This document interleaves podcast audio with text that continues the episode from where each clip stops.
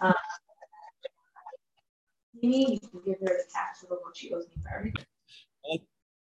Let's let's um, let's start this way. Um, the first thing that I want to say is that we should perhaps work with a tentative definition of the difference between a value statement, a law, and a regulation. Um, again, these these are going to be ad hoc definitions because law, as right, law like halacha has different meanings in different in different contexts. Um, and but I, I, think it might be useful for us to frame this. Um, this Mary? back. Uh, okay, so um, what I want to work with a value statement is is something which just states one value. Courage is good. Privacy is good.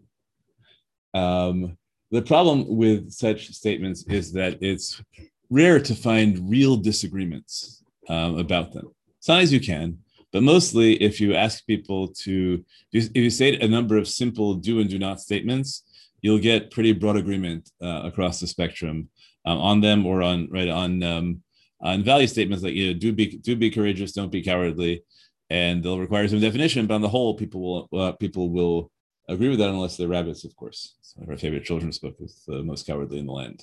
Who wins? Mm. Pardon? Most timid in the land. Yes, most timid in the land. Uh, because rabbits value timidity over uh, over rather than courage. Uh, you have to train yourself to run away. Um, okay, I used to in uh, in my younger, more um, more more uh, provocative days. So I would go to uh, interdenominational meetings in which you know, which would all be about trying to join up to to to draw up joint statements of values, and at the end of the at the end of it, everyone would be very happy because I have a big statement about the values we share, like being nice to people mm-hmm. and not breaking their stuff and things like that. And I would ask if you could find any religious group in the world that we didn't agree with about these values. And what have we actually accomplished in terms of Jewish unity? Mm-hmm. Um, and that would make me one or two friends and lots of enemies. Uh, still good friends, though, on the whole. um, so that's right. So, so value statements, uh, value statements in that framework are not so valuable. Now, what you can happen, at least in American law, pragmatically, we can distinguish between things which I call law and values. That very often in contemporary American law, all a law does is establish the balance between values. Right? You need right. You need right and prioritize. Right. You should prioritize the interests of the endangered species over the property rights of the owner. And then you'll give it to an agency, which is right, has all the of the agency will make the rules that in its judgment are best capable of achieving the balance of values that are set out in the law. Right, so, right, so, right, so, right, so those are three. Those are three different stages. I understand that the regulations over time can become counterproductive. Right? You can have a regulation that, right, and the regulations are often very much expect, very much framed by what would happen if we didn't make a rule against this. Right? Um, and that can change very much in different societies. What would happen if we didn't make a rule against it? It might be that in one society, if we didn't make a rule against uh, um, against um, against shooting a spotted owl, everybody would take you know everybody would just have their spotted owls as pets. And in other country, in another society, everyone would shoot all the spotted owls. And that might not be a value statement. It might just depend on whether on whether spotted owls were seen as you know, as aphrodisiacs in a particular part of that culture that raised the, that raised the price of, of spotted owl feathers uh, right? So in a society where they are seen as an aphrodisiac, all the spotted owls are gone. On the other hand, in a society where spotted, where for whatever reason, spotted owls, the, the sight of a spotted owl is presumed to give you good luck for the next two weeks. Right? Spotted owls will be very well preserved. Okay, right. So a regulate a regulation is not the same thing as a law in that way because a regulation is only intended to achieve that purpose. Now, in American law, we have these distinctions, right? Because we know that right, agencies right? We can see an agent when an agency makes a regulation, the purpose of that regulation is to achieve the aims of the law. Isn't that just another law? No, because regulation eh, you, you, you can the different people can change them, right? Agencies can change the regulations, but con, only Congress can change a law. And they're set up. Regulations are set up to be much more fungible than law. They don't require a majority vote, right? Right. They just right. They just, they just require whoever has executive authority there um, a law on a smaller scale. Yes, I mean again, the word law, as I said, the word law is ambiguous, right? It's, it has the same binding force, although you can imagine it being sent to different court systems. Right? There are all sorts of ways in which we can we have set up this hierarchy in, in American society, which is you know some people challenge whether actually there, there, are two kinds of challenges. One one challenge is that Congress is not allowed to delegate this kind of its, its lawmaking authority, and the other is that the president is not allowed to delegate his executive authority, and independent agencies violate both of those. And so there's lots of history about trying to figure out why we have such a system in America. But in practice, we often have such a system where all the lawmaking body does is set out the balance of values and then it directs an agency to make such laws as are necessary to carry out its value statements. And this is sometimes the way the Constitution relates to Congress, right? It empowers Congress to make all, all the laws necessary to set up an effective taxation system. Okay, so the problem in halacha is we often don't have clarity as to which is which. Right? We don't. We often don't know whether what we're engaged in is a regulation designed to achieve some kind of balance of values, or whether the law per se is valuable. Mm-hmm. And so that matters how we right how we there's laws that right if if the if what we have really is just a regulation intended to achieve a balance of value, it's not to express a value, right? But to achieve a balance of values. So then our goal is to figure out well what's the balance of values and how should we adjust the regulations.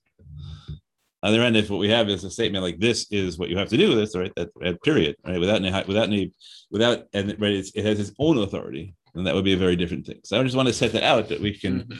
think about that. And some of the conversation we've been having is you don't always have to make regulations. You can let people live by the law directly. Right. So some of the conversation we're having is to what right the Chofetz Chaim. So one way of thinking about the Chofetz Chaim, right? Uh, right. So Benny Brown gives you a framework where it shifts from ethics to law. Another way of shifting is from law to highly regulated law. Um, but then, right, but that lets you revisit it a lot more.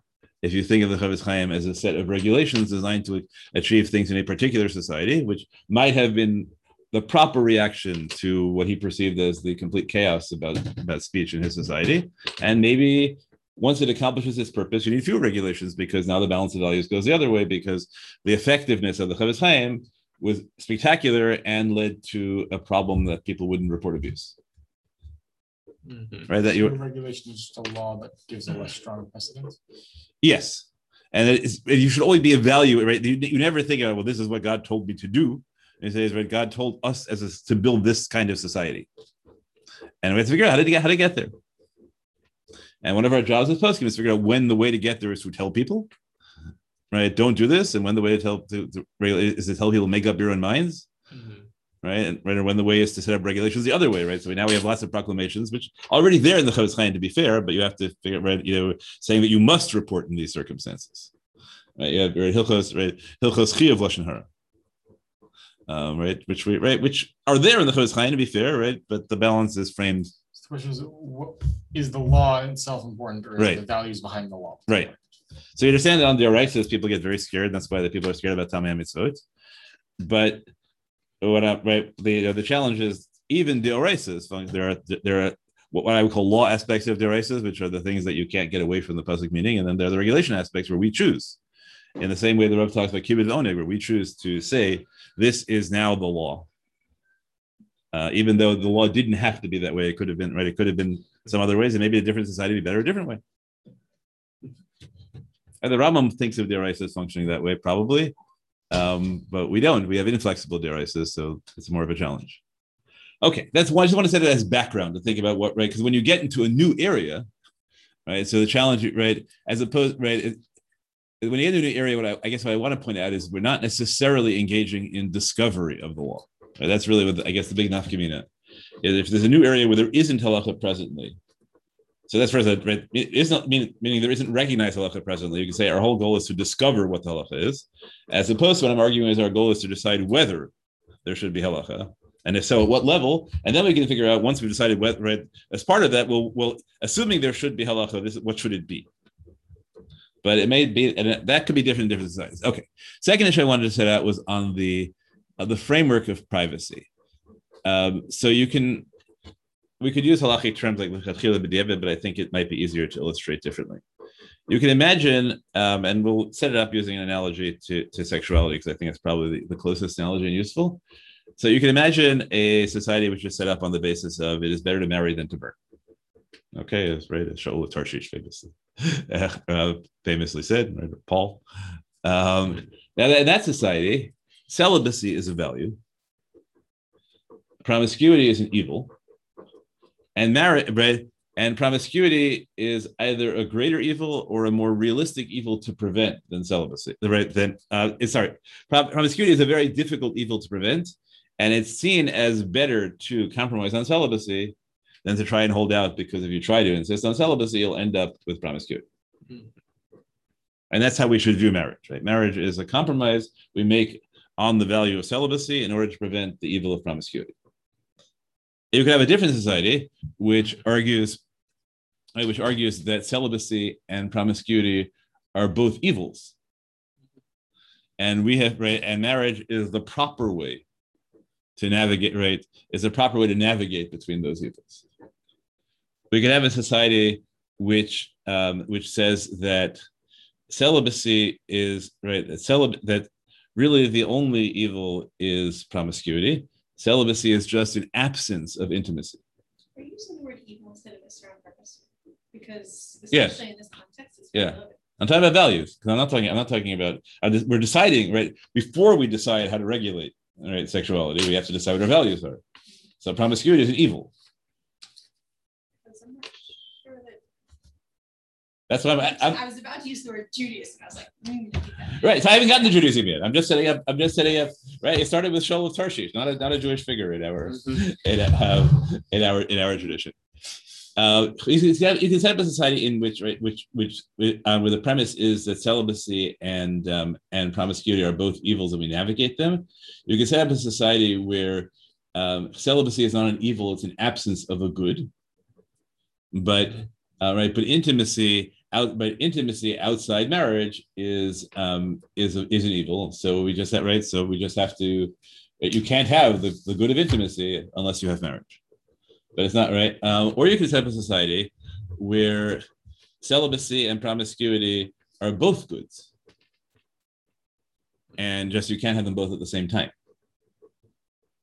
That's so. That's a very right. That's a that's a different society. You can imagine setting up regulations uh, regulations differently. So what I want to argue is whatever we think Judaism says about all of these, and pretty clear that Judaism thinks that marriage is good, uh, that uh, so you know it's it's easy to argue that in Judaism celibacy celibacy is at least the absence of a good and probably an evil, and that promiscuity is an evil. I think that those are all easy propositions to make.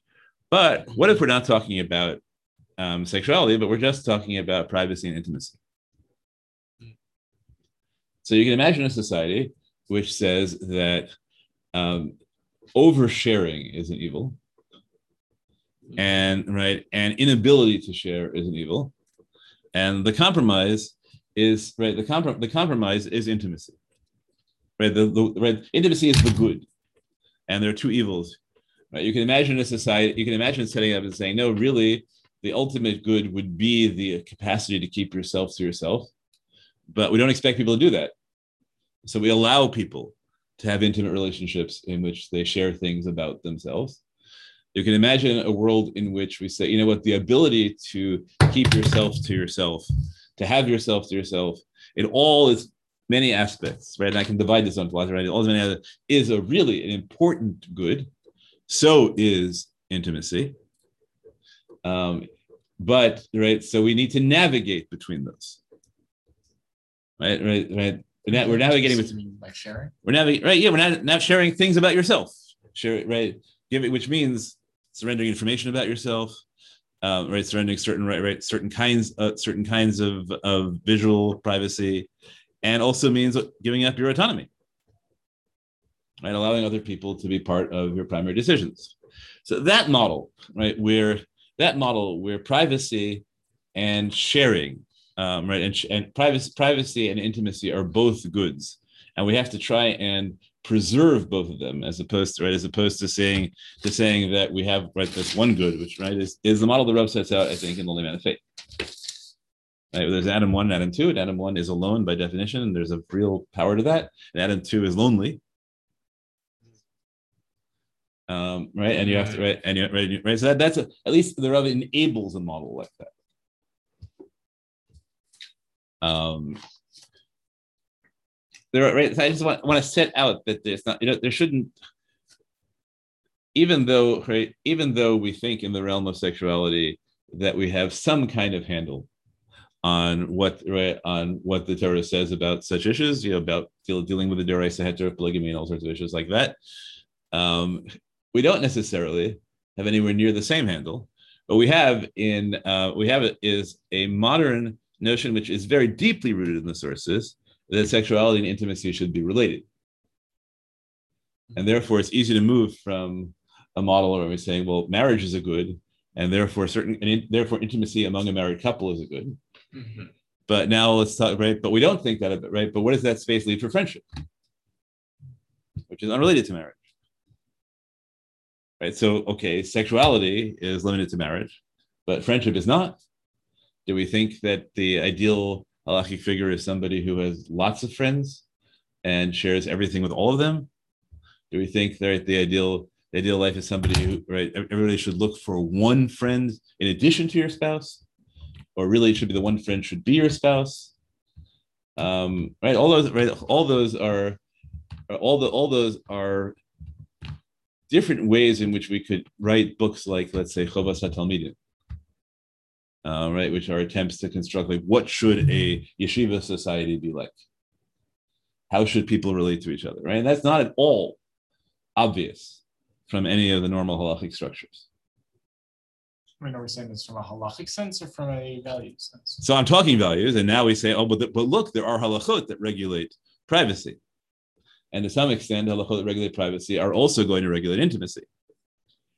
Uh, but I want to point out that, which is what we're doing, but I want to point out it's not you know, that there isn't an obvious model. You can see how complicated even marriage is, right? Where Rav Duchovsky and Rav Shankelevsky start with it seems like very different images, right? Where Duchovsky's image is that the goal of marriage is integration of personality and there shouldn't be any privacy. And Rav Shankelevsky says, "What are you talking about? That's not what marriage is.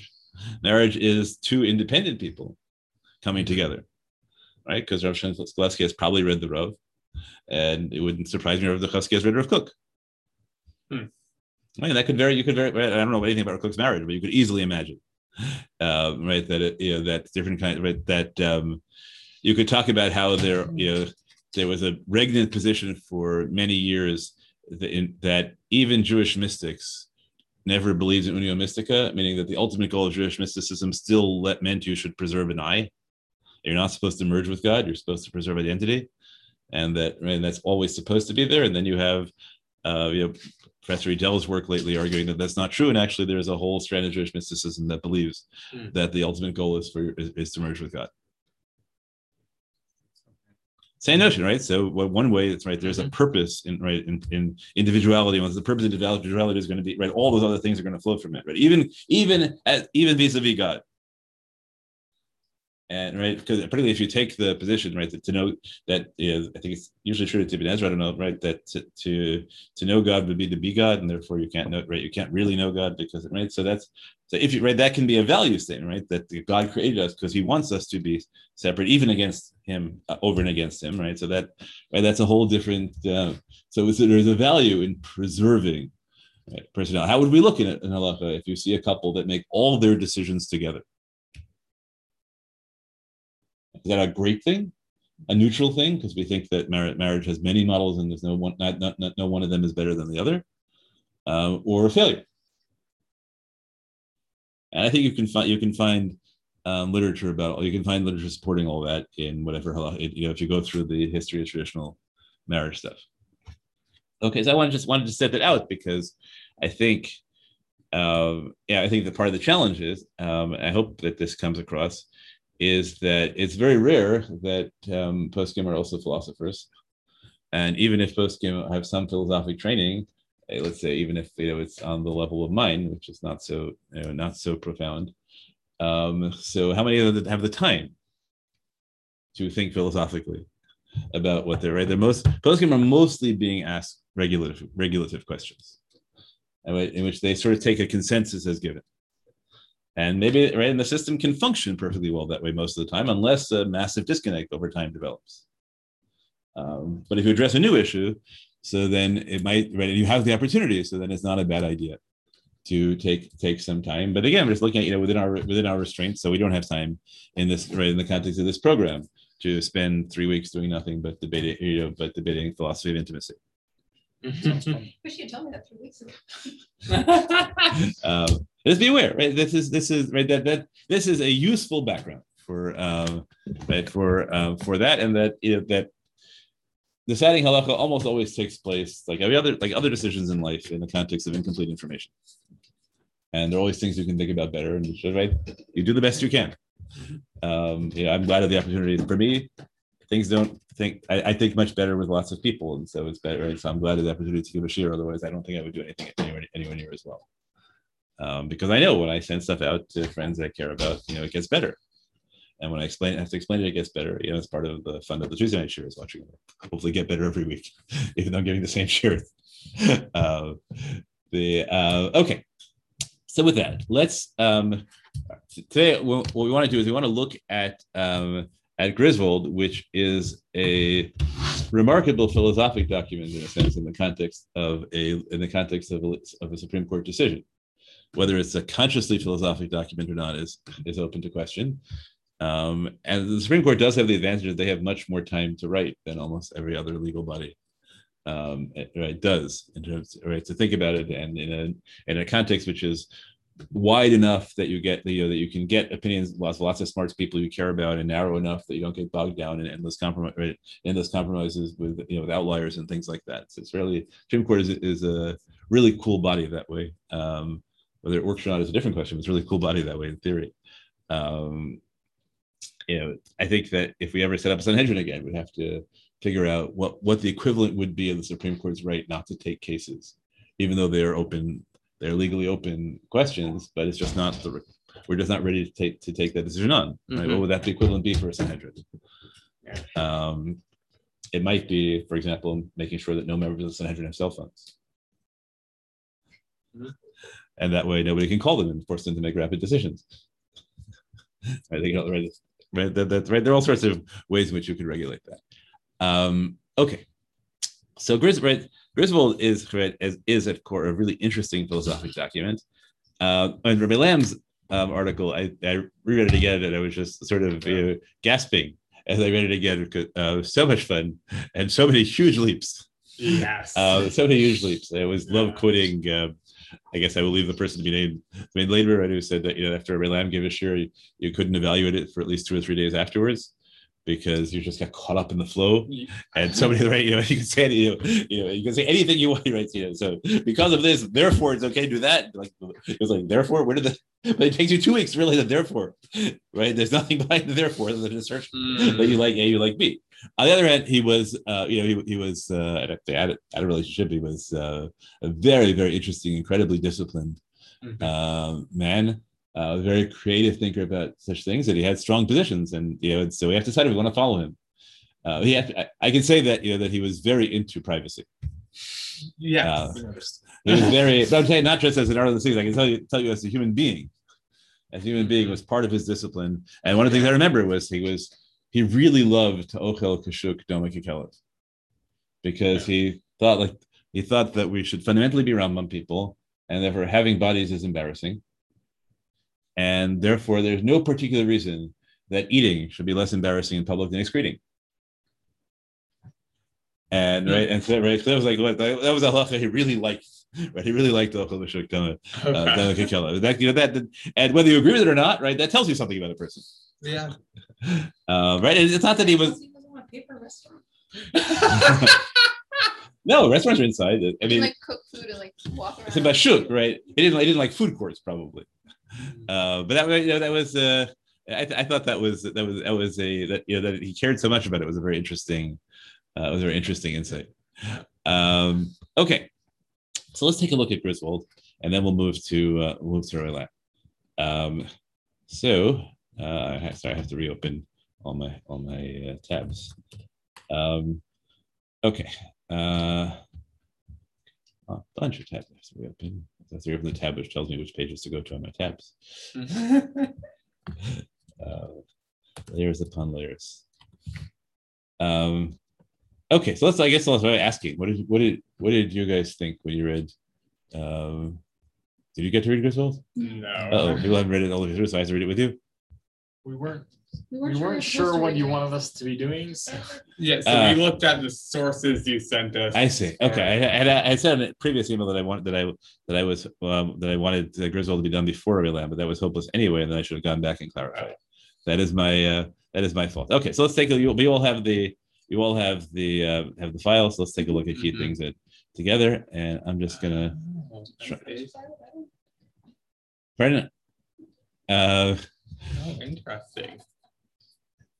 We should have read this because I'm interested about stuff with Planned Parenthood. and- it's a it's Yeah. a really important case. It's a really Yeah. important case. Okay, so let's take a look. Let's start on. It says page 482 here. So let's take a look and see what I wanted on page 482. Um, there are number. I'm talking about the numbers on the very top of the page.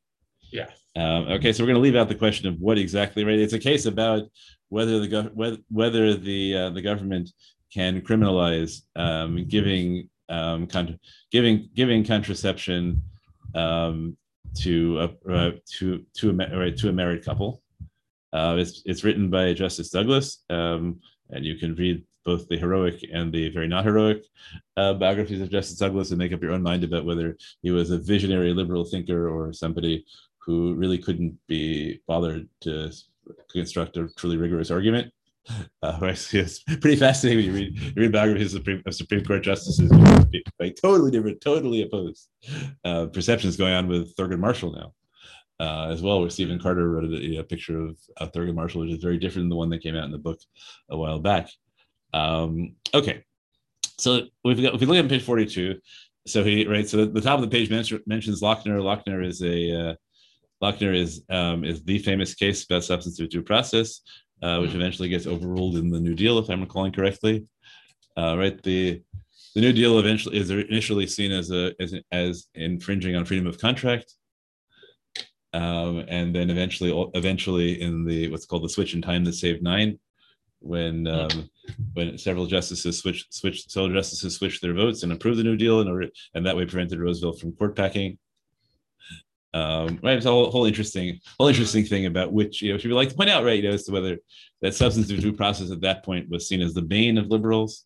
It was the way in which conservatives could prevent things from happening, and over time it became the tool of liberals um, right um, to make things happen. Okay, here's what matters, right? When the, the end of the first paragraph says, this law, however, operates directly on an intimate relation of husband and wife and their physician's role in one aspect of that relation, right? So what we're trying to do here is, right, we're, we're issuing a regulation that affects what doctors can tell husbands and wives Mhm. about their functioning together as husbands and wives. Miriam, are you with me or, you- or just Not at all. I'm sorry. I I got sidetracked into the 14th Amendment. Ah, Yeah. okay. Sorry, I'm back. Uh, okay, so first paragraph, What email was this in? The Griswold? uh, did I just, It says Roshankolowski on it Shinkolowski? Yeah, there- there was a link. Uh, Uh, July 19th. two days ago. Um, so the paragraph says as follows: This the association of people is not mentioned in the Constitution nor in the Bill of Rights. So there's right of freedom of association, but that doesn't relate to um, people associated to intimate relationships. Um, right, that, that probably deals with political relationships, uh, although we might expand it to other kinds of to athletic relationships. Who knows? Um, okay. The right to educate a child in a school of the parent's choice, whether public or private or parochial, is also not mentioned, nor is the right to study any particular subject or any foreign language. Yet the First Amendment has been construed to include certain of these rights. Okay, so this is a move that you know that you may say you claim that this can't be right, but then we ask, we say right? We have other right. You're going to claim that there can't be any rights that aren't in the that aren't explicitly mentioned in the Constitution, but right, you have to agree with the following precedents. Okay, which is why in a, in a legal system like this, you have to right, you have to fight even precedents you agree with if their if their um, rationale is wrong. Right, and the Gemara, the way you do that is um, often post facto because the Gemara is the rationale often is not included in the statement. So you do the equivalent of um, right. We call okimtas or the equivalent uh, perhaps of, of what the presidents now call signing statements, which is an attempt. Uh, Right, so there was, a, at some point in I think in the first Bush, I think was the first one who, who pioneered this, I'm not sure correctly, when Congress passed a law that you thought would have salutary purposes, but you thought that it had that it was it was unconstitutional in the way it was based. So presidents would president would sign it with a statement saying that they, they're only signing it this way and not that way. Mm. So they wouldn't be setting a principle like uh, they wouldn't be setting a principle that the executive branch approves of Congress's right to make laws like that. So right, so in halacha, right, you can have you, you often find big statements, and then somebody says, no, that's only in that okimta, right? It's only right, and that's a way, right? But that's a, that's a way of um, of of saying, I think you made the right decision, but I'm not sure. Right, might, I'm sure, not sure that that's that the rationale that was originally given is the right, right, is the rationale I can agree with. Okay, Yes. topic, But do you know, so did they, how did they get that ability to do that? presidents, it's still controversial. Not clear it works any, not clear it works or not. Like most issues of the Constitution, right? So we have the Supreme Court has interpreted the Constitution to say that the Supreme Court gets to decide whether uh, people have that, and that's the same circle that exists in every legal system, uh, right? It's Judicial, judicial review, right? Right, asserted the right of judicial. Pardon? Did it go through the Supreme Court? It has not yet gone to the Supreme Court, I don't believe. I think it's still one of those things that's open. Um, right, that's what what I explained, you know, Tuesday night, right? It's like that the the right judicial review is the equivalent of Chazal saying this is under Los Asur. Right? Why is why do I have to listen to Chazal's interpretation of Los Asur? Well, because they said it's Los Asur. Right. So the Supreme Court said that right said that it had the right to determine constitutional issues that were constitutional issues that were at issue between the other branches. The Constitution doesn't say so by itself, but they said the Constitution says so. So there we go. Uh, right, that's Marbury's uh, great chap. Um, okay, so now, right, so then Brandeis goes, uh, sorry, Douglas goes on to quote all sorts of cases in which uh, he asserts that there are that the entire court has recognized um, has recognized the um, has, rec- has recognized the uh, the extension of of constitutional rights beyond those mentioned explicitly. Right again, right, right. So it's freedom of association, which is different than freedom to assemble, right? Which is the right of people to right to assemble peaceably. But assemble and associate are not the same thing. So uh, right, so in, in uh, 479 in NAACP versus Alabama, we protected the freedom to associate and privacy in one's associations, which is a question of whether you have to disclose your memberships publicly or whether, whether the government can force all associations to disclose their memberships publicly, even though disclosing their memberships publicly might lead to a significant drop in membership. Mm. And at that point, that was seen as a pro, uh, allow, really a pro allowing African amendments, uh, African Americans to associate without fear of retaliation. Um, now it runs into issues of it allows you to shield discrimin- discrimination. Mm. And so it's again the same tool, Yeah. Right? Plays different uh, plays different roles, right? Disclosure of memberships list of a constitutionally valid associ- uh, association, we said, was invalid as entailing the likelihood of a substantial restraint upon the exercise by petitioners members of the right to freedom of association. Okay, and here's the, right his big line. In other words, the First Amendment has a penumbra hmm whose privacy is protected from governmental intrusion. Right, so the question is, how do you right? So there are things that if right, the claim is there are things that if you didn't put them in, then the the law as is expressed in the Constitution would become practically constrained or meaningless, unless right and and it's not. It, right, you can't say it's Congress's responsibility to make laws that way because then there's no restraint there's no constraint on Congress. And if you conceive of the Constitution as intended as a constraint on the government, so saying that the government has a responsibility to make laws that make constitutional rights meaningful, meaning that means that those rights are not effective against the government. Okay, so therefore, right, so therefore, the courts have the right to declare congressional actions invalid, not only if they directly contradict the, the rights set out in the Constitution, but if they turn but if they turn the rights set out in the Constitution practically meaningless, or or even impose a substantial bur- restraint upon them. Okay, that's a right. That's a, uh, a that's a big shift, right? And it had lots of issues in terms of whether you could, as he says, whether you could, um, you know, ban people from the practice of law if they'd ever been a member of the Communist Party, or right, Mhm. all right, or is that right? To that in freedom right? Now, there's no right to be a lawyer. But if you can bar people, right, you can say even we're not saying you're not allowed to belong to the Communist Party. We're just saying you can't be a lawyer if you belong to the Communist Party. So you have no right to be a lawyer. So we're not infringing on your right, except in practice. Right? If we allow that, we could ban you from every profession except you know except water, right, wood chopper and water carrier. Uh, right, thereby thereby say anybody belongs to the Communist Party belongs to the lowest, right? Um, you know, biblically belongs to the lowest class. Right. So therefore, you can say if we therefore any rule like that is, is a substantial burden on freedom of association, even though it does not right a law saying right a law saying that uh, that members of the Communist Party can't be lawyers doesn't infringe on freedom of association directly anyway. Um, okay, right. So we move to page. We move to page um, 381. We say the foregoing cases suggest that specific guarantees in the Bill of Rights have have penumbras formed by emanations from those guarantees. Um, emanations is like it, it- that gets really weird. Like what are they? But, You know, now we're, we're dealing with the Neoplatonic um, Kabbalistic vision, right? Or you can think of the Bill of Rights, right? There are tense you wrote the Bill of Rights. Usually sort of- what's it called? Like an odd something? yeah, I've been told it, right? Yeah, right. If you right, um, okay, right. Various guarantees create zones of privacy, right? So you have all sorts of, of, of metaphors: penumbras, emanations, zones. Have the right of association contained in the penumbra of the First Amendment is one, as we have seen.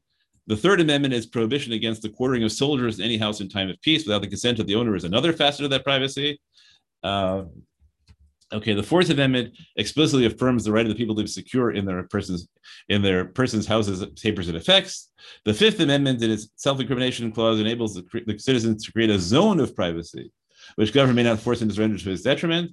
And finally, the Ninth Amendment um, says that right, and that Ninth Amendment is an important thing, which you then have to decide whether anything like it exists in halacha.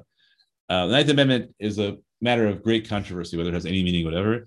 Um, but in this in this um, case, it's supposed to have meaning. And what it says is, right, the rights and privileges reserved in the, the enumeration of the Constitution of certain rights shall not be construed to deny or disparage others retained by the people. Now, what are those others? By definition, they're not mentioned. Right, so this is a reference by the Constitution to something outside of itself, which is why many people think it's meaningless. Because how, right, how would you how would you know what those um, how do you know what those others are retained by the people? And it's essentially you know a version of the is everything usher until it's mutter, or is everything mutter until it's usher? Uh, all right, Douglas argues that this is a basis for claiming that there must be penumbras because right, it tells you there are rights that are not explicit, and that whatever the power is given here, um, right, uh, um, are, are right can't right can't change those things. Okay, so we have we have first, third, fourth, fifth amendments, and the ninth amendment is sort of a catch-all to get all these together. At some point, we have to get to the Fourteenth Amendment and its incorporation of the Bill of Rights of the states, but we're not going to deal with the federal government and the um, and the and the states right now. Okay, now there's a case. We're still going on. The Fourth and Fifth Amendments were described in Boyd versus United States as protection against all government invasions of the sanctity of a man's home and the privacies of life. Hmm. All right, sanctity is always a very cool, uh, a very cool, very cool term. But and it's worth reading. Right, this is a British. Right, sorry, the, the principle laid down this opinion by Lord Camden, Entick versus Carrington. Right, so he's quoting the U.S. case, quoting a British case. Right, we're in the footnote on the bottom of the page, and it says it is not the breaking of his doors and the rummaging of his drawers that constitute the essence of the offense. It is the invasion of his indefeasible right of personal security, personal liberty, and private property. Where, where that right has never been convicted by his by his conviction of some public offense, it is the invasion of this sacred right. Okay, so we have rights to security, liberty, and property, and breaking into someone's house takes away all those. Now, maybe not. Maybe as long as it's done by the law, Right? We say that you can't be deprived of, of right of life or liberty without due process of law, so get a search warrant. And we can try, right? We don't say this right is absolute, but it's framed as a sacred, as a sacred right, which he um. And in fact, it says in Mapp versus Ohio, we already said that the first that the that there's a right to privacy which is uh, no less sacred, no less sacred than no less important than any other right, carefully and particularly reserved to the people. Okay, now I said we have many, many, many, many machlokot, right? We're on page four, uh, 45 now about these penumbral rights of privacy and, and repose, whatever that word means. Uh, so all this is right. It tells you in the middle of page 45. That was just the uh, the um, the introduction. You can't throw me out of court by saying there's no right in pri- there's no right to privacy. You already agreed there is such a thing as a right to privacy. You can't tell me it's not in the Constitution. That's not enough. We all agree that there are rights not in the Constitution. Uh, and now the question is, what about this case? What about this case? Uh, but he makes it ready. He makes a, um, a, I think, a very cool rhetorical move in the in, the, in this paragraph. It says the present zone then concerns the relationship lying within the zone of privacy created by several fundamental constitutional guarantees. So this is the thing, right? Because you might have thought, right, metaphorically again, right? Each each um, each uh, amendment has its own penumbra, and that's right, and that's right, and there, there's no relationship among them, right? You're not, you're not trying to. We haven't tried to generalize and say that because four amendments each have a penumbra, so you can think of it as sort of like tumen, right? right? We get we have four cities, and each of these four cities have you know have umbras, which is what we call a karpaf, and then pen, penumbras, which we call an ibur. And now imagine that all right so that the those city that the penumbras of the, the right the iburs of these cities all meet. Does that make it now one city? So we can now draw it right, right? Because you right, you're a square, right? You have the metaphor in your head, uh, right? You have four. You have four circles. Okay, four four circles, and then you have to draw, you draw another circle around each of those four circles, and then you draw a square around that circle, and the right and the squares meet. Mhm. Mhm. All right. Now do you get to draw a bigger square around all the right around all around around all around all the circles? Okay, so he says yes. I'm not sure that's the best metaphor because I think that he's trying to actually create something that can stand on its own, separate from your cities or whatever it is you're gonna call it. It might be more of a cooking uh, metaphor, where you have, you know, four different ingredients which can stand independently, and then when you mix them together, you get something new that is also uh, its own thing. Uh, okay, if it works for you, I don't know. I'm, I'm, I'm not, I, I don't cook, so it's hard Well, to. I, I, whatever, doesn't matter. But my point is that I think that he's trying to create a right to privacy. Yeah, he's trying to pay right to privacy, but he, what he's arguing is, I think, is that the right to privacy. Um, which while sourced in these amendments is not Well, uh, well, it's each of them has to exist for it to exist. Right? It's a combination of the four. Uh, no, because nine. Uh, yeah. So nine again. Nine is it hold this right. Nine is Each that. of them, each of them is helpful in creating a, a definition, but. um, Aha. Okay. So you're taking nine seriously. So that's always always the question is whether to take nine seriously in this argument or not. That's a viable machloket. But I think there's Yeah.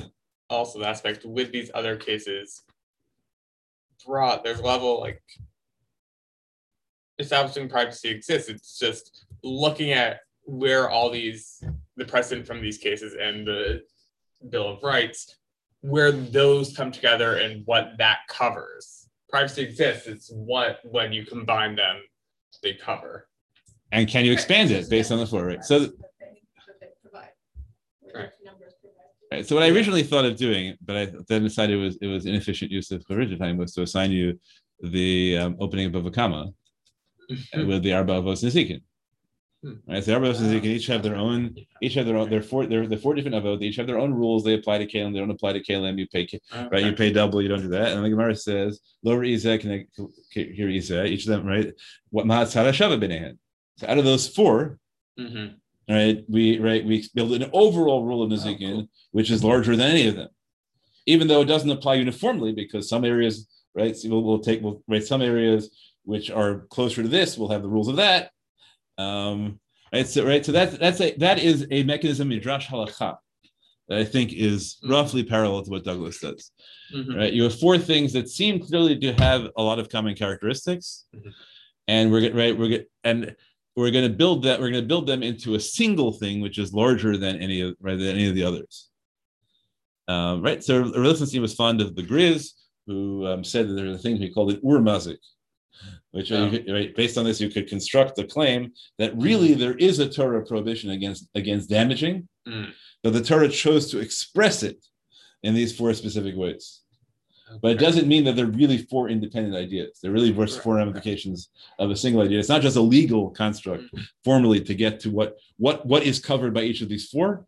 Right? Actually, they tell you that on the level of Torah, there is an idea behind them. Not everybody agrees with that because you say, look, what you know, why did the Torah say lo tizok? Yeah. Okay, so what Douglas, Douglas is essentially taking what it, what Lichtenstein presented as the Grizz position. Mhm. Uh, and now the problem, of course, of that is, you know, so how constrained can he be? Right, just say right, it's a right of privacy. You know, then we say, okay, well, the right of privacy is constrained. We have precedents as to what the limits to the right of assembly are. We have precedents as to what the right against search and seizure are. They're not the same precedents, right? So lower Isa connected reason, right? Right. So right, how do we do that? So that's that's that's essentially what Douglas says. And as with many of these things, you start off with uh, with cases that you think everyone will agree with, and the things that we know it can't be. And be right. And so in halacha, it might right, it might be that we you know we're 100 percent sure that you can't use electronic devices to destroy to um, to destroy somebody's property. You can't use lasers to destroy somebody's property, even though lasers are not any of the or are not are not are not any of the four cases mentioned. Right. So it must be that somehow somehow it it, co- it comes to include lasers Mhm. or sonic disintegrators, whatever, whatever or screwdrivers, whatever, whatever you want to, whatever you, whatever you want to use. Um, Yeah. Okay. Okay. So on the bottom of uh, page 485, Douglas says, would we allow the police to search the sacred pre- precincts of marital bedrooms for telltale signs of the use of contraceptives? Why not? Right. It's an issue. yeah. You can Right. totally get a search warrant. You haven't had any children for four years. There's no way that What's happened. what's secret about it? You can search it for drugs. Why can't you search it for contraceptives? Nobody says, I'm sorry, this is our marital bedroom. You can't come search it for drugs or stolen property. Why, why- right? This is an amazing thing. But it's like saying that's an absolute given. Nobody, right? And what makes it the given, right, is, is that it's sacred. Mhm. Uh, right. It's repulsive. Pardon? The very idea is repulsive. The very idea is repulsive. Exactly right. The idea is repulsive. Yeah. The idea of allowing people to search a marital bedroom to determine exactly what they're doing there. I mean, the government does a lot of things that are repulsive, but it also frankly doesn't care. I think is the other thing. It cares about drugs. It doesn't care if you're using. Now, but it did then. Yeah. Did it though? Yes. Yeah, Oh, yeah. That's- cases. Like, Like like in China, they Oh, regulate yeah. how many kids you're supposed to have. Right. China, they would might want to make sure that you do have contraceptives. Right. In the US, they're Yeah. they make sure you, Definitely. make sure you don't. Like Ye- everyone was doing it. Okay, that's right. That, that's true of drugs also. Oh, yeah. And But people care.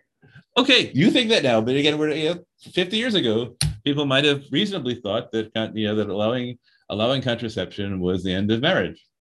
Which it was of that kind of marriage in many ways. or that it's Wait, or it might not be about the end of marriage. Allowing it. That's why they prohibited it because they thought that Or- marriage depended on it. Well, that's not the only reason because there are also worries about like it's like murder in a certain sense. of, Yeah, like, no, the problem with renting. contraception was your, the, the formulation that you made at the beginning. That, um, the, the typical Christian approach Yeah. to marriage is that it's a, you know, it, you should be, we should all be celibate. We can't, so we're going to do this, but the only, the reason that you would do marriage is that. Okay, so now, now we're in a sociological claim. I don't think that was the basis. I don't. I don't think that a particular form of Catholic theology was the basis of these laws. Catholic, I'm talking Christian. Right. I, I- I don't think that was. I don't think that's what it was. I think that it was a genuine and you know concerns we're still having now, right? About um, you know that if you allow contraception, then you know that it has also implications for the role of women. Um, and I right. mean, it's a problem with, you know, gay marriage. That's, that's, I think. Yeah, a lot. Okay, saying there was a, it's a was a debate. It was a law, right? But it doesn't matter. It was a law, right? It was a law, and yet Douglas assumes that everybody will agree that even if this is that even if this is the law, that the law Yeah. cannot, right? The, we can't allow laws Yeah. that let people search the sacred precincts of marital bedrooms. Mhm. Okay, cool idea. Um, cool idea. We move to page 487. Um, so then I think that's where he uh, where he says that uh, right 47 is, is where um, right, for present purposes we may do assume that um, ah sorry oh, one is the middle. The court stated many years ago that the due process clause protects those liberties that are so rooted in the tradition and conscience of our people as to be ranked as fundamental. Now, the due process clause should not protect any liberties at all, right? If you read it straight, the due process clause just says whatever liberties there are can only be taken away if you follow the law. Right, that's all right. Do, right, you cannot be deprived of life or liberty, right, without due process of law, which means you can with due process of law. Yeah. Right. So this is where he brings in substantive due process. Right. So you can all hear the snake hissing at you. Um, I thought that was last night. Talking about original sin, right? This is the original, right? This is the Yeah. No, I was joking. Like, Yes. that was last night. Always Oh always snakes. Uh, okay, right. So that's a uh, right. So that's a um, right. Then he talks about how people were afraid when uh, when the Bill of Rights was passed that people would make exactly this argument that there are other rights, right? If you make these these rights explicit, then there are other rights, right? That you'd you'd get the kind of people who say, well, there's no halacha against it, so it can't be usher, which right. So the response is to say something like Asisa Yasher Batov. Mhm. And then you say, but Asisa Yasher Batov is so vague that what's the purpose of passing all the other laws? And the answer is, well, you have to somehow navigate between there being specific laws and Asisa Yasher Batov. So Douglas says, I know there's some people, right? I can tell, I can show you that back then there were some people who were afraid that putting the bill that's that's that uh, passing a bill of rights would mean that the government would feel free, right, and say if it's not us or it's mutter for us to do it. So that's why we put in the Ninth Amendment um, to say that, and the due process clause, the way in which we do that by saying right by saying that there's certain things you can't take away, no, right, because nothing can be due process for it. Uh, okay, uh, so we get to page 488. Um, 48, right? That's the argument on 488. Yeah. Um, and then um, on 490, we get. Um, okay, right. That, that this argument is still being is, uh, is is all being made right. That 490 is when he makes the Ninth Amendment version of it, right? That the reason the Fourth Amendment, the Ninth Amendment is not there to tell you tell you to, right to tell you anything specific. It's just to prevent you from making the other the reverse argument. Right? And then he tells you on 491, right? That again, it's different. We're in, we're in Arthur Goldberg's decision now, saying that to not say that is to make the Ninth Amendment meaningless, right? So this is an ongoing argument whether the Ninth Amendment has to be meaningful or doesn't have to be meaningful. Uh, on page 494, we're in Goldberg's opinion again. We discovered that Justice Brandeis wrote his uh, right, wrote his the, article the article we read at the beginning into constitutional law. Right? So Right. 494 he says, right, the makers of our constitution undertook to secure conditions favorable to the pursuit of happiness. They recognized the significance of man's spiritual nature, of his feelings, and of his intellect, unlike, of course, the old common law. They knew that only part of the pain and pleasure and satisfaction of life were to be found in material things. They thought to protect America and their beliefs, their thoughts, their emotions, and then you can see the word there, and their sensations, right? You'll remember that word. They conferred as against government the right to be let alone, the most comprehensive of rights, and the right most valued by civilized men. Okay, so right, so we have so Brand. This is where Brandeis wins absolutely. All right, we're now it's the most comprehensive of rights and the one most valued by civilized men, possibly by women too. Um, okay, uh, okay, right. So that that gets us right. That gets us where we are in the uh, in the um, right. So let's like 497. Goldberg right. Goldberg says. Um, no provision of the Constitution specifically prevents the government from curtailing the marital right to bear children and raise a family. So we could be China. Right? Why, right? If you if you if you allow the government to ban contraception, why can't you allow the government to ban fertility? Mhm. Fertility is not a right mentioned specifically in the in the um, right in the Constitution. Mhm. Maybe the government can require all men to have vasectomies and all women to have hysterectomies, or maybe right, yeah, you know, right, maybe or maybe at least all those who are um, right who are dumb, right, which is what uh, the Right, famous case. Because freedom of religion. Well, atheists would be a problem because of freedom of religion. Um, right, But right. also Because, although you can argue again that that's like the NAACP case, but there is a famous case in which Holmes allowed Holmes insisted on pardon, Fluffy Bell, right? Carrie Bell. yeah, in which in which, in which Justice Holmes allows the um, the sterilization of, a of of a woman on the grounds that three generations of idiots is enough, Oh, God. or is it morons? I forget which term he uses. Uh, right, this is now a case viewed with opprobrium, but at the time, We love to see you. when is that? Late nineteenth century. Three generations of imbeciles. Imbeciles. Okay, thank you. Right, that's, Great. Holmes could write. Very horrifying. Pardon? It was a white one. Yeah. Yeah. Carrie Holmes could write. No, no, no, no argument. Holmes could write. That's a memorable line. Uh, and at the time, it wasn't fairly, you know, and Holmes was a eugenicist. Yeah. But there's no right, but you can look at it and say there's nothing in the Constitution that prevents eugenics. Mhm. So we don't have control over our own bodies. Why should we?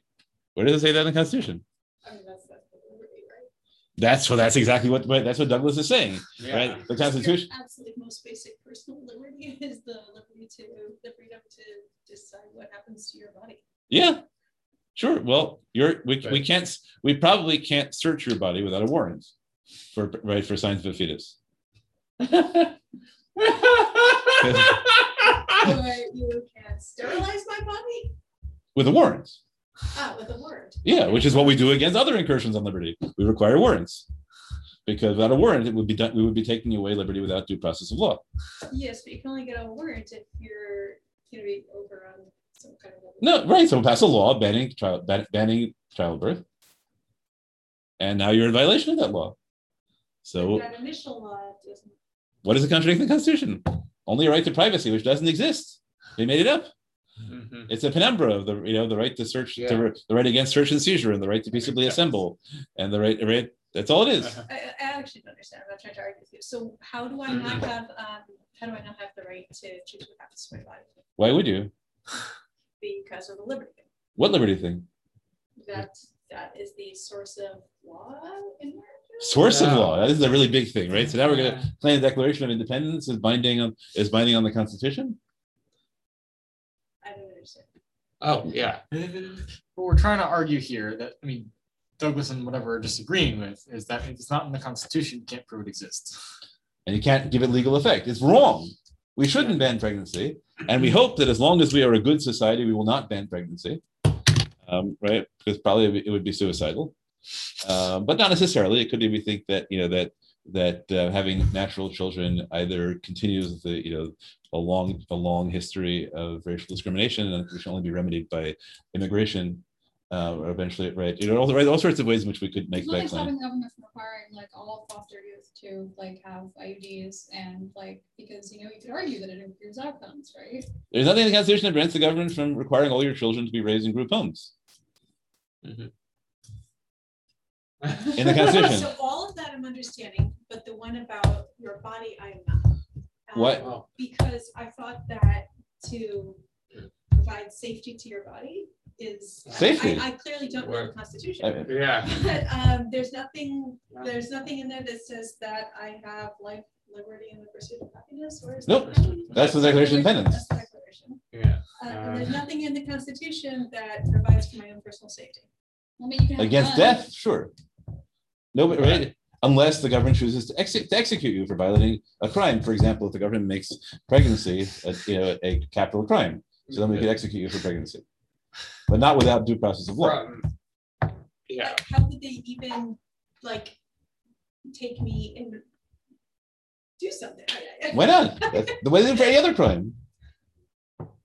Right, We have can, no, we have no laws that say anything. I, we can't even manage to get ourselves vaccinated as a country. right?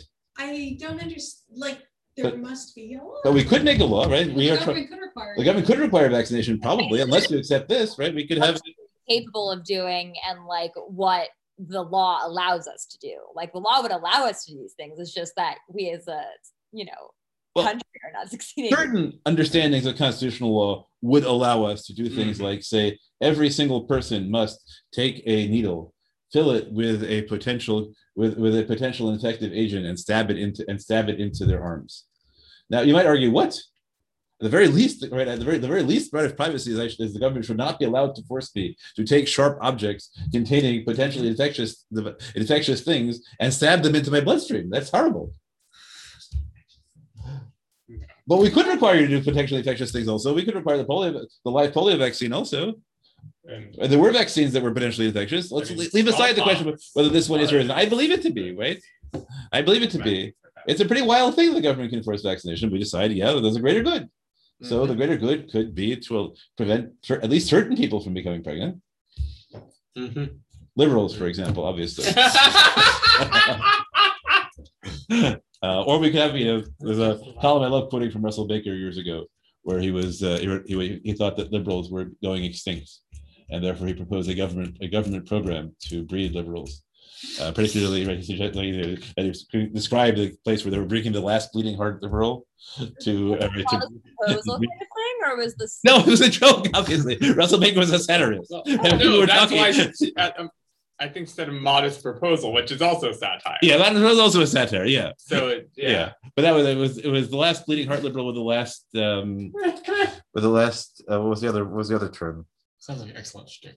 It was a great shtick. It was a great. You know, scientists were hoping, right? You know, unfortunately, like the experience with, giant pandas had not led them to have much. they, were, they were hoping that, that they could. Um, right. So, right. So why can't that be a government interest?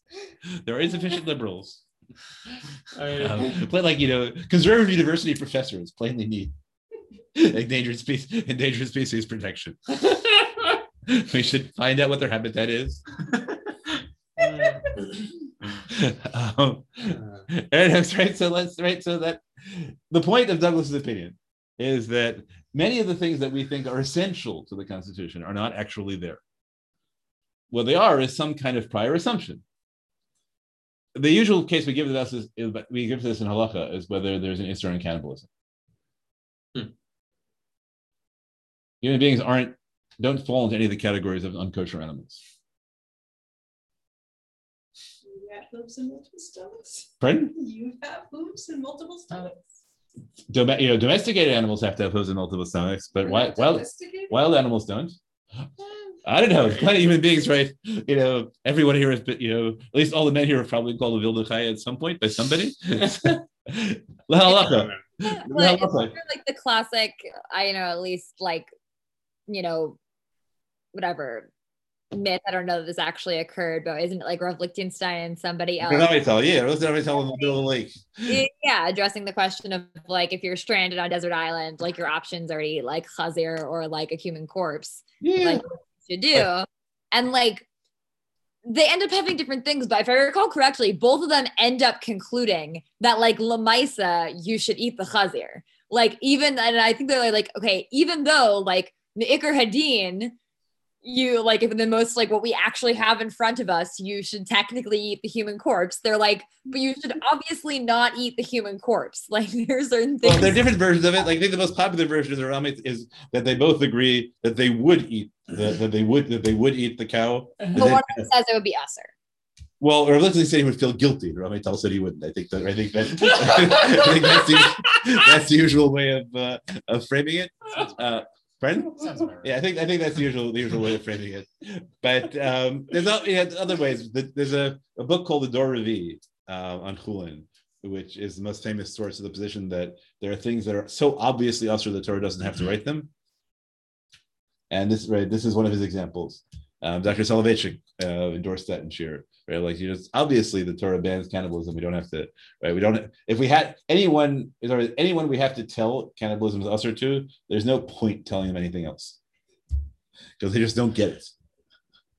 All right, I argue, right, as you, you don't know, That's the article. That's the argument from all the uh, Tzionim that uh, you should register. well, so that is it, right? So that's uh, that about why, why the Rambam leaves leaves settlement of Israel out as out as a mitzvah because it's so obviously formed by the penumbra of the emanations of all the mitzvahs at Lias Baretz. Right? What, what would be the point of having agricultural mitzvahs if you didn't have to actually have to go to Israel and do them? Right? That, that- right. That is uh, and, you know, every system has its own um, has its own versions of that. Um, so yeah, so you have to figure out what are the what are the things that the Torah presumes. I argue, you know, in a version of Dr. Soloveitchik's argument, that um, this is one of my big shurims that the how do we know that you're not allowed to kill, you're not allowed to murder somebody to save your own life? And the Gemara is the whole thing. How do I know you, you can't commit a Avodah to save your life? There's a pasuk. How do I know that you can't commit Gilui Arayos to save right, to save your life? There's a pasuk. We learned it from murder. How do I, how do I know that you can't murder someone to save your life? Svara. There's no pasuk that tells you that, and we learn out right. Not only not only is there no pasuk that tells you that, but the Gemara says that there's something written in the Torah which right which only makes sense if you assume that you can't murder somebody because we derive by, by this complicated by this complicated literary device that you can't commit Gilui Arayos to save your life from murder, but murder itself, right? It's so it's it's a And you can murder to save your life if the person you're murdering is the person trying to kill you. then it's not murder. Right, but you can't kill right. You can't kill an innocent third party to save your life, right? And that's just a svara. That's just a svara, right?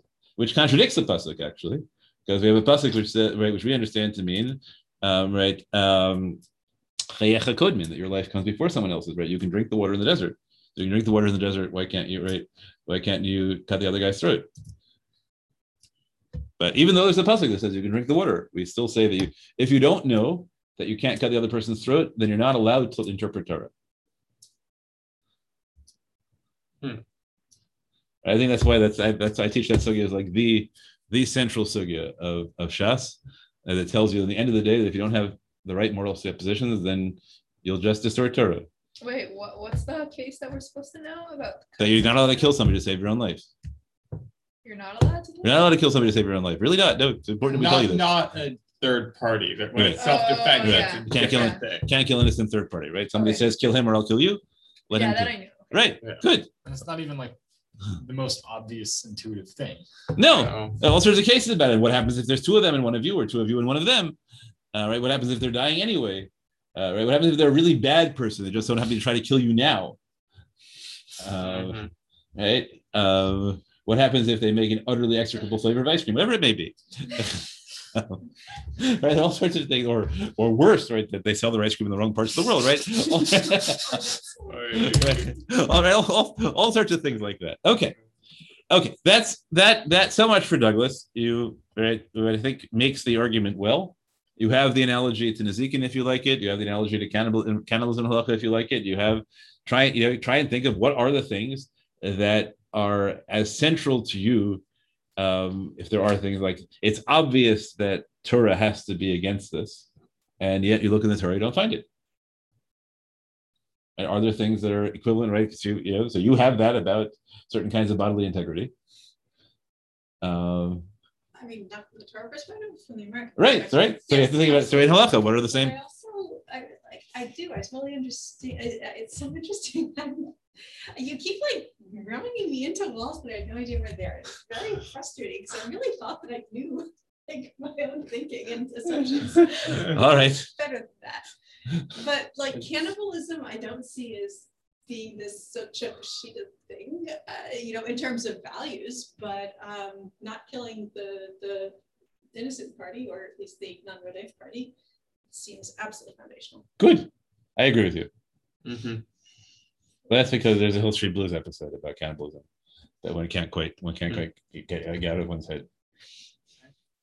Um, but I'll ruin the episode for you if I tell you it's about cannibalism. You don't find it out till the end. Hill Street Blues. I hadn't heard of that. You're never going to watch it. There's an episode where somebody is being honored for his amazing survival underground in a building collapse. There's a lunatic, right? For several years, and when he comes out, he keeps thanking Frank and thanking Frank for keeping him alive, and everyone assumes it's his imaginary friend. But of course, it turns out to be the person who was him.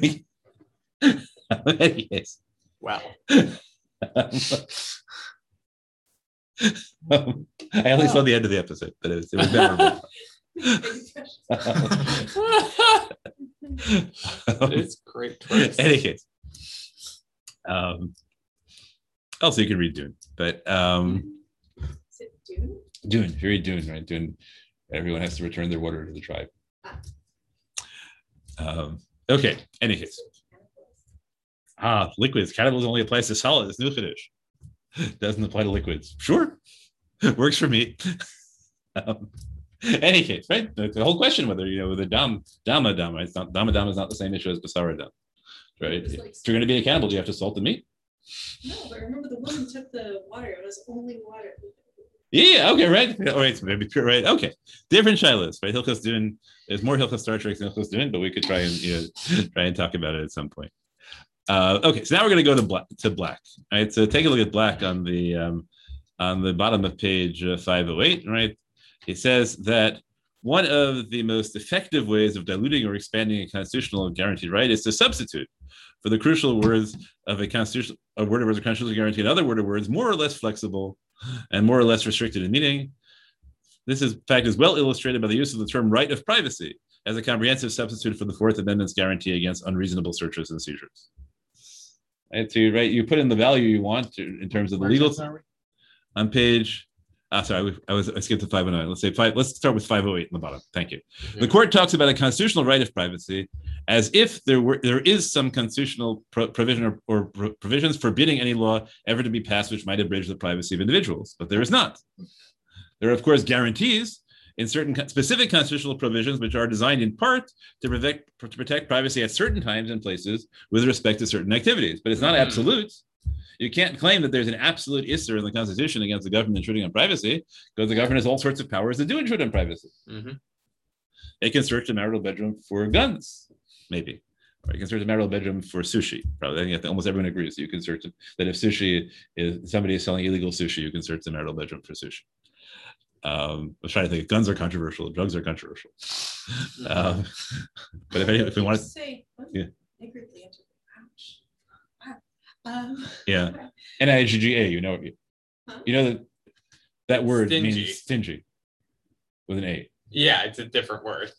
It's not related to the word for African American or Are black. you Whatever. N I G G A R D L Y? Yeah, Stingy. stingy. I mean, First one is stingy, but I mean stingy because. No, no, no. Totally different shorish, I believe. I think it. I don't know. I think it's a totally different shorish.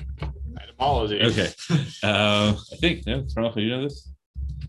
I think it's a different I shorish think entirely. it's different too. Um, okay. Late Middle English, alteration of earlier Nigon, probably One of predates Scandinavian it, origin. yeah, One predates. Yeah, apparently it's it's it's it's, it's uh, probably it's derived from the Middle English word niggard, which probably derived from Old Norse nigla, meaning to be poor, which itself is most likely derived from noger. I don't know how to pronounce that. Stingy. It's apparently probably probably uh, is related to niggle. There's a whole Wikipedia page sounded- called Controversies about the word nigger. Yeah. Well, no, well, no, but let's not get into them now, okay? Because we're on the record. Let's not, let's not. You can read. You can read the, you know, the usual, the usual candidates on both sides. Uh, with uh, John C. Whatever his name is, always on the pros. McWhorter, right, is always the one who argues, who, argue, who argues that you really have to keep these things in mind. And then there's, and then I don't- know the best. McWhorter and Randall Kennedy usually are the best people arguing, arguing you know, for using all these words, and then there are always counter arguments. Okay. So I actually, Yeah. did, I just got sidetracked by that. Yeah. word. My point was, um, is the marital, the secret marital bedroom. I mean, presumably, we don't have like the husband and wife actually using the bedroom for personal purposes at that That's true. moment. Presumably, you know, so other than that, well, it, it- it's just a room in the house. Um, Yeah. What is it that's specific to that room? Is it just what other activities might go on at other times in it? Mm-hmm. And like dumb question, what if you enjoy things outside of your bedroom? Well, okay, right, but that wouldn't have the same sacred precincts.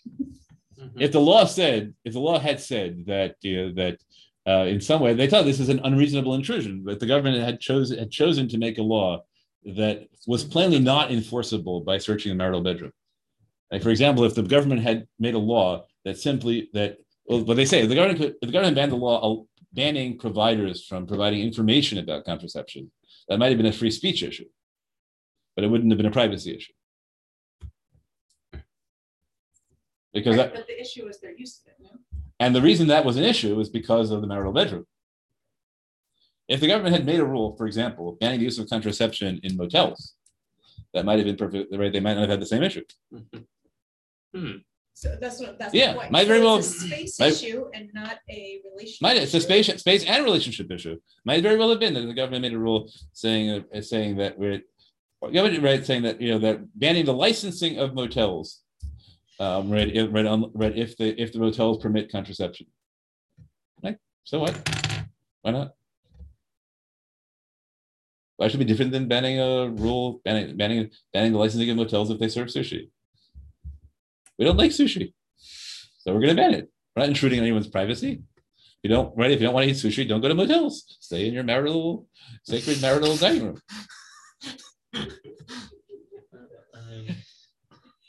I would probably bet hotel from selling sushi because I would not trust sushi from a motel. Okay. Clearly, it has to be in order for Don't trust the their contraceptives sterile- either. You have to be eating the sushi in the privacy of your motel room, which means that the motel has to have do random searches, random on searches in order to. They make Yeah, searches on so probably other things reason like even drugs trust- and trust things like their that, bias. right? The motel? No, I don't know. Well, yeah, I mean, they probably people do drugs in motels and stuff. Yeah, they I do. It's illegal. I mean, it's technically illegal. Yeah, people do all sorts of illegal things I'm in sure motels. They try. They Yeah. try different- They bring all sorts of people, you know, with Not whom that we, it's with whom we do reg- we- with whom we do we, we do ban sex for money in many So in many jurisdictions. The question stands, so what, why, why did they specify the space rather than the relationship? So it, sometimes you just have to tell people that there are things that are utterly intelligible in some cultures and utterly intelligible in other cultures, uh-huh. and it's just not possible to explain them across cultures. If you don't understand that, I can't explain it to you. I don't know that I understand it, but it, it, the thing to, to get is that this was so obvious to them that if you don't get it, you're totally not in communication with them. It could also just be the rhetoric. Yeah, but the rhetoric, but they think the rhetoric will work, Right. Which means Yeah. they assume everybody will resonate with that. And it'll resonate with that, and you can figure out whether it's just a rhetorical trick. You want? I did write about this more broadly in um, in my in an article on on, on reclaiming reclaiming holiness. It talks about how much of our holiness, much of the holiness language of you know prior to 1960 is utterly unintelligible to us. So I can show you that article, and you can you know it tries to explain it more and might make sense, uh, or might not. Um, okay. All right. So if you read Black's whole thing, which I think I guess we can't really do now, um, but should, you know, Black says over and over again, what you're telling me is that judges can make the Constitution mean whatever they want. Uh, right. If you allow if you allow them to go outside to go outside the Constitution, um, then right then there's nothing whatsoever that judges can't do. They can ban any law they want. They can right. They can they can allow any law they want. I would rather, he says, not be not be uh, not not turn the government over to a band of platonic guardians that can do it right, that have that get to determine that my standards are right and wrong for me. And it doesn't matter even if I agree with you entirely that this is a right uh, that this is a bad law and a stupid law or silly right when Potter Stewart says it's a silly law, but the fact that it's a silly law should have no impact whatsoever on its constitutionality. Right, that's and that is a fundamental right. Where you know, and when you claim there's something right, but I think at 526 there's a quote from uh, Learned Hand, who is the judge with the best name of all time. Billings learned hand. Yes, also a great judge. Uh, also a great judge. Uh, so he says, right, for myself, it would be most irksome to be ruled by a bevy of platonic guardians, even if I knew how to choose them, which I assuredly do not. All right. So, right, to which Black says, so far as I am concerned, Connecticut's law as applied here is not forbidden by any provision of the federal constitution as that constitution was written. And that's it. Um, okay. And then Stewart writes, right, since 1879, Connecticut has had on its books a law which forbids the use of contraceptives by anyone. I think this is an uncommonly silly law. As a practical matter, the law is absolutely unenforceable, except in the oblique context of the present case. As a philosophic matter, I believe, as a philosophic matter, I believe the use of contraceptives in the relationship of marriage, not only in the relationship of marriage, should be left to, to right to personal and private choice based upon each individual's moral, ethical, and religious things. As a matter of social policy, I think professional counsel should be made available to all. But we are not asked in this case to say whether we think this law is unwise or even asinine. We are asked to hold, we're asked to hold it violates the United States Constitution, and that I cannot do. That's a great paragraph. And that is a great line. Next line it says, in the courts of its amendment of its opinion, the court refers to no less than six amendments to the Constitution: the first, the third, the fourth, the fifth, the ninth, and the fourteenth. But the court does not say which of these amendments, if any, it thinks is infringed by the Connecticut law. Right? It does, it's not infringed by any of them. It's only Yeah. it, it only infringes the number Yeah. of those laws. Right? It's a violation of Nezek. It's not short. It's not bore. Right? Right? Um, right. So that's that is the uh, um, uh, right that right that he that he that he says you know that there's no one thinks there wasn't due process here right because everyone followed the forms of the law exactly so right so in what sense can you say that there was no due process um um okay right so that that is the uh, right he said right it's 409 he says there's unless constitutional adjudication is to descend to the level of play on words we haven't infringed freedom of speech we haven't infringed freedom of the press we haven't infringed the right to peaceably assemble right so what are we doing Nothing. Absolutely nothing. Okay. Really based on values instead of. Yes. Right. Right. The court says it is the right of privacy created by several fundamental constitutional guarantees. I cannot find any such general right of privacy in the Constitution. Okay. Right. So the, the machloket is really right is, is, is really, I think, very basic and very um, very easily understandable. Uh, and now the question you have to ask is so along comes Rabbi Lamm really right after this, I think, in, when it was originally originally written, probably or maybe or, or maybe just before, and says, "Look, they're Johnny come lately because we had the right to privacy well before they did." Mhm. Uh, and he says, "Well, I can't find any place in the Torah which says that there's a right to privacy." But I can show you the whole list of things where the Torah says something that's like a pri- like a right to privacy, or that it protects certain kinds of privacy. And so what I'm going to do now is I'm going to say that each of these have penumbras, Okay. right? And that's what Rabbi Lamm does. So now the question is, how do you engage the conversation? You engage the conversation by saying, "No, we read the Torah the way the way that the way Justice Black reads the Constitution, and so it doesn't matter how many things Rabbi Lamm finds that look like privacy. He hasn't found privacy." Mhm. right? So you're going to tell me you're going to tell me that he right that he has statements that are the equivalent of life, liberty, and the pursuit of happiness, right? He has like he can read he can read Sefer Bereshis. Oh look, it, was wrong for Chum to right to expose his right to expose his father's nakedness. Does that mean that it's usher to all right to uncover somebody uh, some, some somebody who's naked? And Or can we expect it is, is it because it's violating privacy? Right. Well, that's the second step, right? But even if it's the, does does something that the Torah says is wrong in a narrative necessarily mean it's usher? Yeah. No, it just means that we value that we value not doing it, right? Mhm. The- right. We don't we don't derive law from narrative usually, right? It's pre-Matan Torah, right? Okay. Mhm. A, B, right? So now we have interesting interesting claims. We have Ba BaMachteret. Uh. We have right his great discovery, which is the um, which is the uh, the requirement that the that the, the at least the creditor um, of a right of a of a mashkon has to stay outside. All right, we have Hezek Re'iyah, right? We have Karen ben Gershom. So, do we say that the intersection of them? Great. So, what do you think? I'm not convinced. You we were going through his sources and none of them we were convinced actually were about privacy Aha. Yeah. as opposed to either embarrassing someone or a person with their own personal snoot. He doesn't even really show that like the penumbra exists, let alone that it's privacy. What would it take Yeah. to show the number exists? To show some case that we applied it that wasn't obvious, right? There's a bazillion pinups that you could find on many other mitzvahs that create penumbras, right? I don't think it exists for this one. Um, but like for instance, like like you know, like you could you could create like this value of like you know um, creating like a peaceful community because the um like um the chinuch gets from like the from like the prohibition on uh, like harnessing an ox and a donkey together that you can't make people who are like you know too different from each other work together, right? Like there are there are lots of laws that like you could create these penumbras for that would that would create like you know these other like value Yeah. based things, but I don't think you proved the penumbra exists. Aha. Yeah. So you like the methodology? Do you think it was it, was I don't know if I like methodology, but it seemed like that was like a basic thing that was missing. Aha. Yeah. And, Uh, and yeah.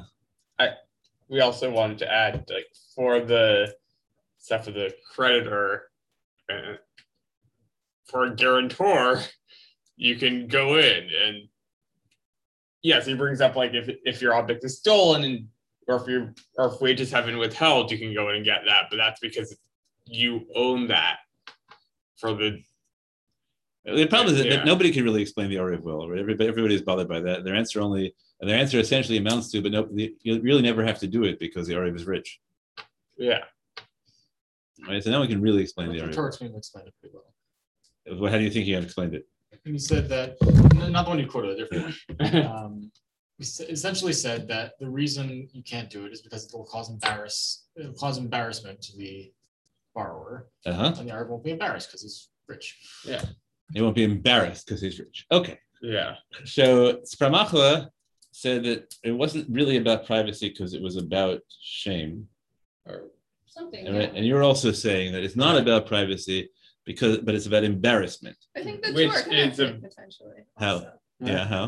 Well, like, like you're not supposed to embarrass somebody in public. Like, what does that mean? So, like, that could be different. Like, I'm just trying to think of case. I mean, I'll, I'll have to think about it, but I think in my intuitive. Okay. So you eventually think there is a thing about privacy, about privacy as such. Privacy and shame. I think they're connected. Okay, so I think that's right. I think that's right because what what embarrasses you is that somebody knows something that they wouldn't if they didn't come into your house. But there's concepts of concepts of embarrassment, but I mean, Why why do you assume that they actually get any new knowledge from it?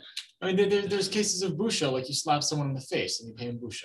Right. Right. Yeah. Or Not something. all Like, shame not is connected to privacy, privacy. but some of it. Like, Right, like, so not all pri- You know something about something like somebody didn't want to know, like their biggest Yeah. secret about something, and now like the whole world knows. So The question: Are, are you you paying? money from this guy. are you He knows paying you need because of the money. That's how that's how loans work. Or are you Yeah. paying because of the emotional damage? Well, it's uh, what- If you borrow money from Uh, somebody and you don't pay it back, the chances that he doesn't know that you're poor are extremely low. This is true, right? So it's a really Yeah. interesting thing. about people finding out you're poor. I think it's about like the invading of your personal space and about like general dignity. That's not which like you can argue those are different forms of privacy. There's like privacy of like knowledge about you. There's Uh-huh. privacy of your personal spaces. Like those aren't synonymous. But the but the reason we're saying it's about shame about being poor uh, is because we've made this distinction with these other cases like that of when you're trying to get collateral from a guarantor and when you're trying to get your like withheld wages or stolen objects that you can go in and get that. I just feel like it's about like dignity, you know, in a sense of like of of not like they, they know that you're poor. Again, like you're saying, like it's not it's not really about knowledge. I feel like it's again the this like leaving some measure of like power and like inviolate Mhm. space to somebody who has very little power. fair. There could also just be like an issue That's of fair. like consent, right? Like the the the the loveh didn't borrow because he really wanted to. The RA signed up, right? The RA signed up Yeah. for that. That's basically what Rabbi Pai says, right? Yeah. The RA signed up for this, so the RA so you have more ability to take the RA like the RA stuff. Okay, so let's let me. I, I want, Space, uh, Right. Right. So I want to I want to sum up, and then we'll pick that up first thing Hmm. first thing tomorrow. I think I want I tomorrow is a sure I want to go through. I want to. Well, I guess I would want to assign everyone as an exercise to yourself. Make Rabbi Lamm's argument as best you can, hmm, with his sources or and quote other sources if you want. Right. Right. Make it right because I want to I want to separate two questions. Right. Is the argument made well enough, and is this the right argument to make? So the only way to know whether it's whether right, whether right. So the thing to do is to make the argument as best you can, and then think to yourself, okay, even now I've made the best argument I can. Is it enough? Well, that's great. Then we know that you think the methodology is okay. If it's not, then let's ask myself, right? Because it's easy to cover for yourself and claim the reason I'm not, the reason my objection to it is really because I don't think he reads this the properly. When really the point is I don't like the argument. So make the argument well if it can be made, um, and right, and then right, you'll also have hopefully read um, um, Rabbi Dr. Warshawski, I don't know which which title he prefers, um, explanation of how this is right, how he is doing exactly the same thing as Douglas, but we cheer because we're progressives, right? Then you can decide, well, we're not progressives, we don't want to do that, or no, he has right. This is really fine article. You read Rav Bleich's Rav Bleich, you by now, if you've looked at Rav Bleich, you'll see he just basically says black. Um, right, and, it's, and they right, they line and they line themselves up in those positions, and that's fine. You know, probably but you know, I, I think Rav Bleich would probably not mind terribly much if you know. And I, and I love Rav Bleich, so I'd be very. But Mhm. if you were to say that Rav Bleich functions in many ways as our Scalia, Hmm. right, that would not be a right. That would not would not be so off, right? As somebody who takes opinions that are enormously influential, even if people often think that this that the conclusions reached by applying the methodology rigorously are not right, are not where you want to end up. Um, but there's a right, but as a basic premise, this is how you should do halacha. It has enormous influence and also generates enormous backlash um, because of that. Okay, but what I um, what what you're saying, what all of you are saying here? And Rabbi Lamm has some of these distinctions, and we could do a rigorous uh, analysis of what you know exactly what the different kinds of privacy are, and that to some extent will be done um, by Solove um, whether really whether there really is right. That's the, the ultimately whether there really is a unified concept. And and well, the, last things we'll read, I should send out, but I'm not. I doubt very much you'll have time to read for tomorrow. Um, but to read them yourselves uh, Friday perhaps. There's are Solove and um, Ariel Mayse and Kenneth Bamberger have an attempt have an ar- argument which is an explicit attempt to build a concept where they argue that halacha has a great deal to contribute to the construction of an American ethic of privacy um, re- reusing many of these sources. But what I want to say is so when we say that, right, so the, the argument that Sparmachla and I think Tanya wanted to make to some extent um, is so not all violations of privacy lead to shame. We know the Torah has payments for shame. Therefore, we know the Torah values not shaming. Therefore, when the Torah bans uh, the, creditor entering your house, it could just be that this is part of the Torah's value against shame, and shame has a penumbra, as opposed to right, as Mm. opposed right, as opposed to embarrassment. Right, that's the way of framing the argument. We could think about it differently. We could say that um, first of all, we could say that interesting. The Torah bans shame, so why don't we ban the creditor entering the house? Why don't we instead of banning the creditor entering the house, why don't we make the creditor pay if there's shame? Right? Why do we need a law against? The, Oh. why do we need a law against the creditor entering the house? Right? We have a we have a we have a we have a, system generally right which says you're not allowed to embarrass people Oh. and right and right and you have to pay when you do. So why is there a specific law here? Hmm. And we ask the question that way, we could say that the purpose of the specific law is to say that there is inherent shame here.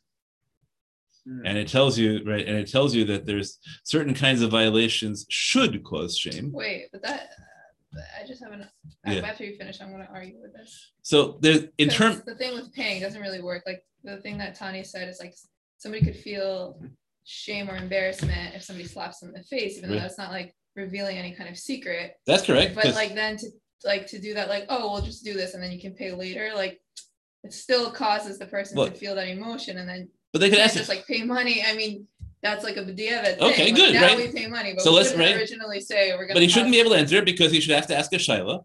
And rather than ask us right, just like you ask about other right, about other about other things that will embarrass people. You have to ask a shaila. Am I allowed, am I allowed to tear off uh, right to tear off someone's kerchief in public? Uh, right, right. Um, things right. The answer is it's us. You shouldn't do things that shame people. So you could be that this is the kind of mistake we can say it's purely regulative. Really, there's no chidush in this halacha. It's just right. It's just that it's just that people wouldn't realize that it's usher. Yeah.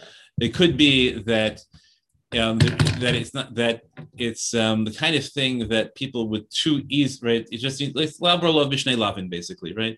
We want people to understand, or it could be, right? The most radical way of reading it would be, is that it's telling you that there's certain right that even though other areas of busha, in fact, we allow mechila, um, right? But we learn, Rabbi Kiva says, right, in some cases we don't, right? There are there are bushas we allow mechila and bushas we don't allow mechila about. And maybe what we're saying here is that there are certain things that people we're trying we're trying to convey to you that certain things should intrinsically cause shame because they're violations of dignity. Right? And then it's a much better case for a penumbra. Mhm. Okay, right. So that's what I want to ask is make the best case. I understand that we can say that this is just designed to protect a eh, right to protect to protect people from using power to cause shame, right? Whereas the absence of a specific law would be too easy, right, for people to rationalize to themselves or too hard to collect, right? Too hard to collect. I understand we can read it that way. What I want to argue is it's not the only way to read it, right? And now you have to figure out. Then you have to figure out for yourselves. So, right, if I have different kinds of readings, mm. right, and these are not these are different kinds of readings, right? Right, these are not just this, this is not a machloket really right about what it says is right it's a question of whether this is the right way to read laws or not. And now we can each of them can be evaluated in their own terms. Or you can evaluate them by whether they cover the right number of cases. You can evaluate them by whether when the classical tradition discusses these laws right what is the rhetoric they use about them right? But they're different kinds of readings. In one right if you're black or a black at least black formally right? You're not, right. You're not going to try. You're not going to try to read it that way Right. because it's the wrong way to read. Right. So that's why I want you to right. I want you to try to read it that way. Right. right? Realize when you're right when you're trying. No, when your objection to reading it that way is because I just don't want to read it that way, and when your objection is because even if I wanted to read it that way, I can't read this one that way. Yeah. Okay. And that I think that that that's the, that's what I want to um, to cover tomorrow. Hopefully, is to right is to figure out like what would be the best case. And I think you know there. I think you have to ask this for each of them, and then you have to ask yourself, at what point that is there a weight of evidence kind of thing, right? Where you know where you know it works for three of them really well, and for two of them it's plausible, and at such point like there's just too many. Mm-hmm. Okay. You mean like from all the leaps and things? Yeah, right. But maybe they're like, there's so like, you know, ha- I could say there's no right to privacy because this is really about this, and this is really about this, and this is really about this, and that one we don't really pass in that way, and that right, and right, and that one's not really a law. It's just right. It's just a value. But at some point, if I were to ask you the question, right, do you think the Torah wants to protect this? And the answer is yeah. Like you know, when I look at all that, I have to say the answer is yeah. I think the Torah wants to protect this. And at that right at that point, we start asking, you know, just maybe part of that evaluation is also the Agadata and Chat and Chumash and all those sorts of things, right? That's and that's a different question to ask yourself. Um, and then you know, and, and maybe it affects law, maybe it doesn't affect law. Um, part of it is whether you're ever willing to say something like, "I think this is an uncommonly silly lack of law." Mm-hmm. But just because I think there ought to be a law doesn't doesn't let me claim that halacha that halacha made one. Right? Or do you say no? Right? Halacha has to be the expression of Ratzon Hashem, and so if there ha- if there it's really obvious there should be a law. My presumption is that Chazal was a big one. Right? Rabbi Bleich, for example, is over and over again willing to say that halacha now is not what it should be. What it should be is right? There's right. It's obvious that if there were a Sanhedrin, we would have X, Y, and Z takanos to accomplish this, mm-hmm. but we don't have a Sanhedrin. Uh, right there's a there's a book by Rav Herzog that some are you familiar with it? Chukah Medina al Pi Halacha. Rav Herzog was the right, the uh, Ashkenazi chief rabbi. So there's a, he has he has a he has right, he had he had the dream. Alexander Kaye's book now is all about uh, that there was a chiddush which you can buy or not that the that the state should be halachic. Ramadan has a lot to say about this stuff. Okay, right. This is the counter Chiddushei Haran in Alex Kaye's book. This is the counter to the Chiddushei Haran, right? Alex Kaye, in Alex Kaye's recent book. in Ramadan. Okay, well, I'm to tell you, right, that this book, right, so you want to set up the argument, right, the argument was set up. So Alex Kaye in his book, The Invention of uh, Theocracy, I think, Hmm. argues that really the default position in tradition would have been the Drushas Haran. And nobody would think the state had to run according to halacha. And that Herzog has this tremendous chiddush that the state should run according to halacha. And so he writes the constitutional halacha. But one of the things he does at the outset, he says, these are the 20 or so takanas we have to make for this project to start. Like obviously, we have to give women equality in inheritance. Obviously, we have to accept none from people as, as, as witnesses. Uh, right. Obviously, right. Obviously, we have to get rid of primogeniture. Right. Of, of primogeniture. Right. These are just like the obvious things you have to do. Right. We would say now you have to recognize corporations in some way. Right. So that's right. So you, you can be willing to say that. Right? There's a price that you pay for that, which is when people ask you why are we keeping this. They would say, well, we're keeping this because God told us to keep the system and didn't give us the authority to fix it when it went wrong. All right, that's not a great answer. Uh, right, that's not a great right. And in practice, what that leads to is halacha being sidelined. People find workarounds, and you get to address your own world. And so you have to right. So that just that's a, that's a way of thinking about the uh, uh, thinking about the whole question. Okay. Thank you as always. Sorry, I'm late. So I Yes. just wanted to clarify about just like the homework, um, the things we have to do for next, for tomorrow. Mhm. So, so